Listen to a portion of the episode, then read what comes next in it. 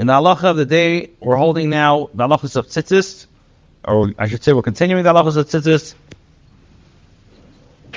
If you'd base. When the Torah refers to tzemer wool, or when the poskim do, they usually mean sheep's or ram's wool.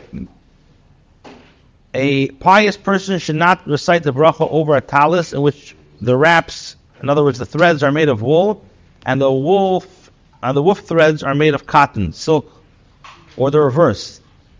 That the woof threads are made of wool and the warp threads are of another material, because some poskim maintain that even tzitzis made of wool only exempts a garment made of the same material. Similarly, over a talus made of silk and the tzitzis that are made of wool, a bracha is not said, but rather you should first recite the bracha over a woolen talus, then wrap yourself with and remove it, the woolen talus, and then wrap yourself with a silk talus. However, if the tzitzis of the silk talus were also made of silk, you may recite the bracha.